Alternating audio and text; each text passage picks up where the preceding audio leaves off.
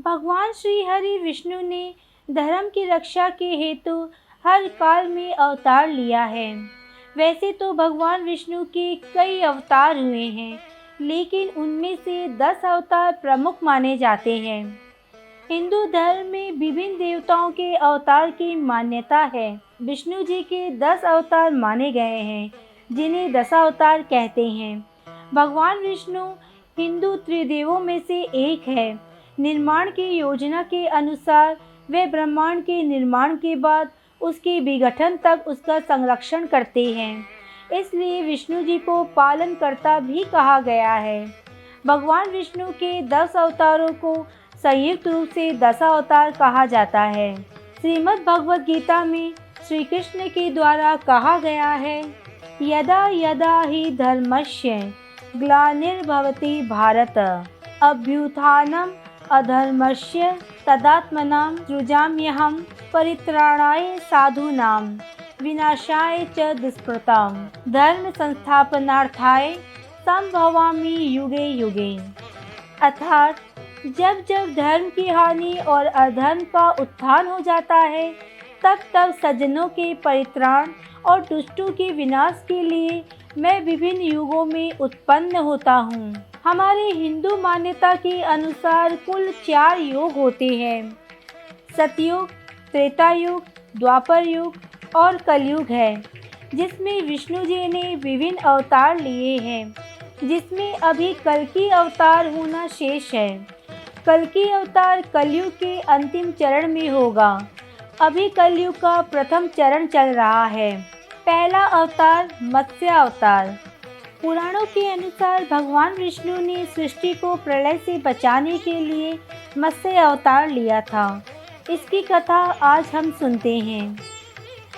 कृतयुग के आदि में राजा सत्यव्रत हुए। राजा सत्यव्रत एक दिन नदी में स्नान कर जलांजलि दे रहे थे।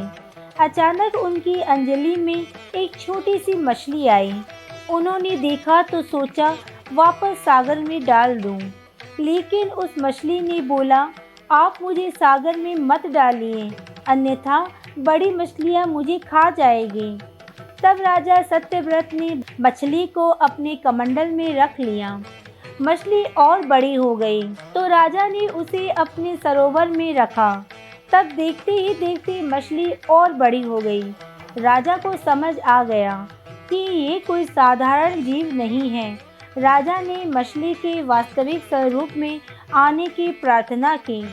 राजा की प्रार्थना सुन साक्षात चार भुजाधारी भगवान विष्णु प्रकट हो गए और उन्होंने कहा, ये मेरा मत्स्य अवतार है।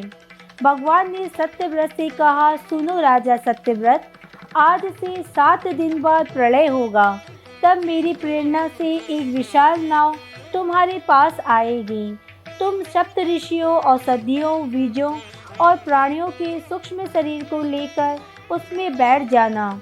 जब तुम्हारी नाव डगमगाने लगेगी, तब मैं मत्स्य के रूप में तुम्हारे पास आऊँगा। उस समय तुम बासुकी नाग के द्वारा उस नाव को मेरे सिंह से बाँध देना। उस समय प्रश्न पूछने पर मैं तुम्हें उत्तर दूँगा, जिससे मेरी महिमा, जो पर ब्रह्म नाम से विख्यात है तुम्हारे हृदय में प्रकट हो जाएगी। तब समय आने पर मत्स्य रूपीधारी भगवान विष्णु ने राजा सत्यव्रत को तत्व ज्ञान का उपदेश दिया, जो मत्स्य पुराण नाम से प्रसिद्ध है। धर्म ग्रंथों के अनुसार भगवान विष्णु ने कुर्म का अवतार लेकर समुद्र मंथन में सहायता की थी। भगवान विष्णु के कुर्म अवतार को कश्यप अवतार भी कहते हैं। इसकी कथा इस प्रकार है। एक बार महर्षि दुर्वासा ने देवताओं के राजा इंद्र को श्राप दिया। श्राप देकर श्रीहीन कर दिया। इंद्र जब भगवान विष्णु के पास गए तो उन्होंने समुद्र मंथन करने के लिए कहा। तब इंद्र भगवान विष्णु के कहे अनुसार देवतियों और देवताओं के साथ मिलकर समुद्र मंथन करने के लिए तैयार हो गए। समुद्र मंथन करने के लिए मंद्राचल पर्वत को मंथानी एवं नागराज वासुकी को नीति बनाया गया। देवताओं और देवतियों ने अपना मतभेद भुलाकर मंद्राचल को उखाड़ा और उसे समुद्र की ओर ले चले, लेकिन वह उसे अधिक दूर तक नहीं ले जा सके। तब भगवान विष्णु ने मंदराचल को समुद्र तट पर रख दिया। देवता और दैत्यों ने मंदराचल को समुद्र में डालकर नागराज वासुकी को नेति बनाया। किंतु मंदराचल के नीचे कोई आधार न होने के कारण वह समुद्र में डूबने लगा। ये देखकर भगवान विष्णु विशाल कछुए का रूप धारण कर समुद्र में मंत्राचल के आधार बन गए। भगवान कुर्म की विशाल पीठ पर मंदराचल तेज़ी से घूमने लगा और इसी प्रकार समुद्र मंथन संपन्न हुआ। वराह अवतार धर्म ग्रंथों के अनुसार भगवान विष्णु ने दूसरा अवतार बराह रूप में लिया था। बराह अवतार से जुड़ी कथा इस प्रकार है। पुरातन समय में दैत्य हिरण्याक्ष ने जब पृथ्वी को ले जाकर समुद्र में छिपा दिया, तब ब्रह्मा के नाक से भगवान विष्णु बराह रूप में प्रकट हुए। भगवान विष्णु के इस रूप को देखकर सभी देवताओं और ऋषियों मुनियों ने उनकी स्तुति की। सबके आग्रह पर भगवान बराह ने पृथ्वी को ढूंढना प्रारंभ किया।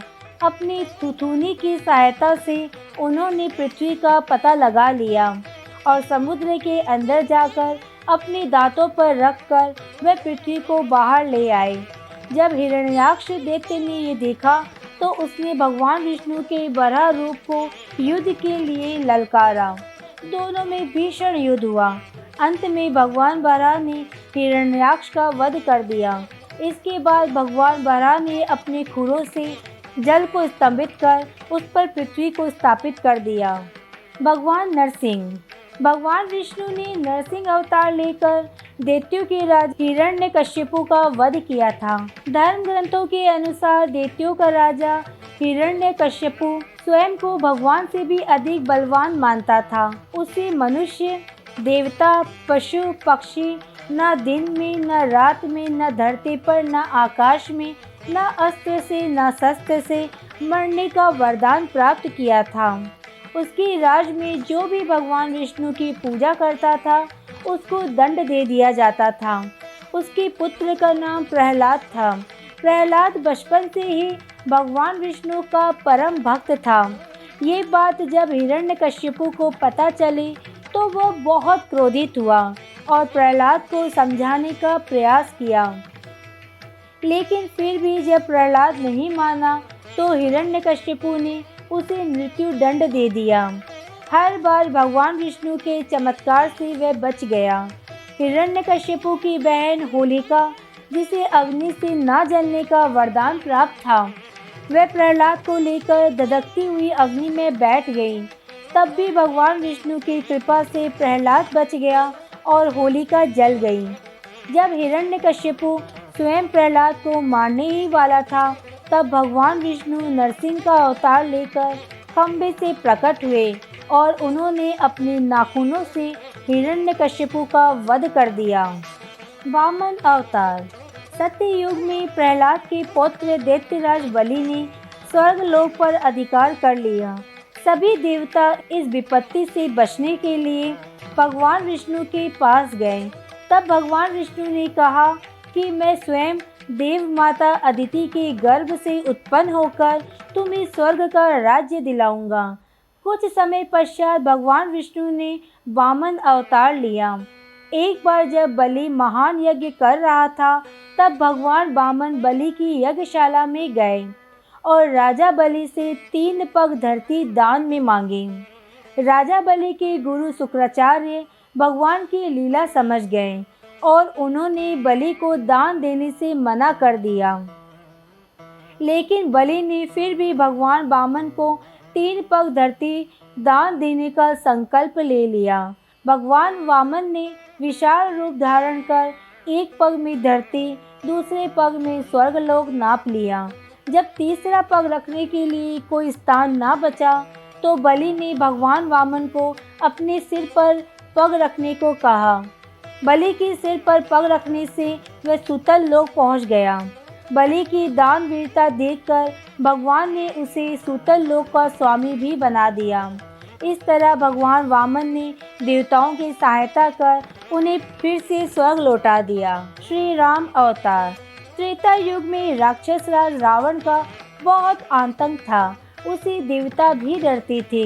उसके वध के लिए भगवान विष्णु ने राजा दशरथ के यहाँ माता कौशल्या के गर्भ से पुत्र रूप में जन्म लिया। इस अवतार में भगवान विष्णु ने अनेक राक्षसों का वध किया और मर्यादा का पालन करते हुए अपना जीवन यापन किया। पिता के कहने पर वनवास गए। वनवास भोगते समय राक्षस राज रावण, उनकी पत्नी सीता का हरण कर ले गया। सीता की खोज में भगवान लंका पहुँचे। वहाँ भगवान श्री राम और रावण का घोर युद्ध हुआ, जिसमें रावण मारा गया। इस प्रकार भगवान विष्णु ने राम अवतार लेकर देवताओं को भय मुक्त किया। श्री कृष्ण अवतार। द्वापर युग में भगवान विष्णु ने श्री कृष्ण अवतार लेकर अधर्मियों का नाश किया। भगवान श्री कृष्ण का जन्म कारागार में हुआ था। इनके पिता का नाम वासुदेव और माता का नाम देवकी था। भगवान श्री कृष्ण ने इस अवतार में अनेक चमत्कार किए और दुष्टों का सर्वनाश किया। कंस का वध भी भगवान श्री कृष्ण ने ही किया। महाभारत के युद्ध में अर्जुन के सारथी बने और दुनिया को गीता का ज्ञान दिया। धर्मराज युधिष्ठिर को राजा बनाकर धर्म की स्थापना की। भगवान विष्णु का ये अवतार सभी अवतारों में सबसे श्रेष्ठ माना जाता है। परशुराम अवतार। हिंदू धर्म ग्रंथों के अनुसार परशुराम भगवान विष्णु के प्रमुख अवतारों में से एक थे। भगवान परशुराम के जन्म के संबंध में दो कथाएँ बहुत प्रचलित है। हरिवंश पुराण के अनुसार उन्हीं में से एक कथा है। प्राचीन समय में महेशमती नगरी पर शक्तिशाली हियवंशी क्षत्रिय कार्तवीर अर्जुन का शासन था। वह बहुत अभिमानी था और अत्याचारी भी। एक बार अग्निदेव ने उससे भोजन कराने का आग्रह किया। तब सहस्त्र बाहु ने घमंड में आकर कहा, आप जहाँ से चाहे भोजन प्राप्त कर सकते हैं। सभी और मेरा ही राज है। तब अग्निदेव ने वनों को जलाना शुरू किया। एक वन में ऋषि आपवा तपस्या कर रहे थे। अग्नि ने उनके आश्रम को भी जला डाला। इससे क्रोधित होकर ऋषि ने सहस्त्रबाहु को श्राप दिया कि भगवान विष्णु परशुराम के रूप में जन्म लेंगे। और न सिर्फ़ सहस्त्रबाहु का, बल्कि समस्त क्षत्रियों का सर्वनाश करेंगे। इस प्रकार भगवान विष्णु ने भार्गव कुल में महर्षि जगदाग्नि के पाँचवें पुत्र के रूप में जन्म लिया। बुद्ध अवतार। धर्म ग्रंथों के अनुसार बौद्ध धर्म के प्रवर्तक गौतम बुद्ध भी भगवान विष्णु के ही अवतार थे, परंतु पुराणों में वर्णित भगवान बुद्धदेव का जन्म गया के समय किकट में हुआ बताया गया है और ये उनके पिता का नाम अजन बताया गया है। ये प्रसंग पुराण वर्णित बुधा अवतार का ही है। एक समय दैत्यों की शक्ति बहुत बढ़ गई। देवता भी उनके भय से भागने लगे। राज्य की कामना से दैत्यों ने देवराज इंद्र से पूछा कि हमारा साम्राज्य स्थिर रहे, इसका उपाय क्या है? तब इंद्र ने शुद्ध भाव से बताया कि सुस्थिर शासन के लिए यज्ञ और वेद विहित आचरण आवश्यक है। तब दैत्य वैदिक आचरण एवं महायज्ञ करने लगे, जिससे उनकी शक्ति और बढ़ने लगी। तब सभी देवता भगवान विष्णु के पास गए। तब भगवान विष्णु ने देवताओं के हित के लिए बुद्ध का रूप धारण किया। उनके हाथ में मार्जनी थी और वह मार्ग को बुहारते हुए चलते थे। इस प्रकार भगवान बुद्ध दैत्यों के पास पहुँचे और उन्हें उपदेश दिया कि यज्ञ करना पाप है। यज्ञ से जीव हिंसा होती है। यज्ञ की अग्नि से कितने ही प्राणी भस्म हो जाते हैं। भगवान बुद्ध के उपदेश से दैत्य प्रभावित हुए। उन्होंने यज्ञ और वैदिक आचरण करना छोड़ दिया। इसके कारण उनकी शक्ति कम हो गई। देवताओं ने उन पर हमला कर अपना राज्य फिर से प्राप्त कर लिया। कल की अवतार। धर्म ग्रंथों के अनुसार भगवान विष्णु कलयुग में कल के रूप में अवतार लेंगे। कल की अवतार कलयुग और सतयुग के संधि काल में होगा। ये अवतार चौंसठ कलाओं से युक्त होगा। पुराणों के अनुसार उत्तर प्रदेश के मुरादाबाद ज़िले के संबल नामक स्थान पर विष्णु यसा नामक तपस्वी ब्राह्मण के घर भगवान कल के पुत्र रूप में जन्म लेंगे। कल की देवदत्त नामक घोड़े पर सवार होकर संसार से पापियों का विनाश करेंगे और धर्म की पुनः स्थापना करेंगे। तभी सतयुग का प्रारंभ होगा।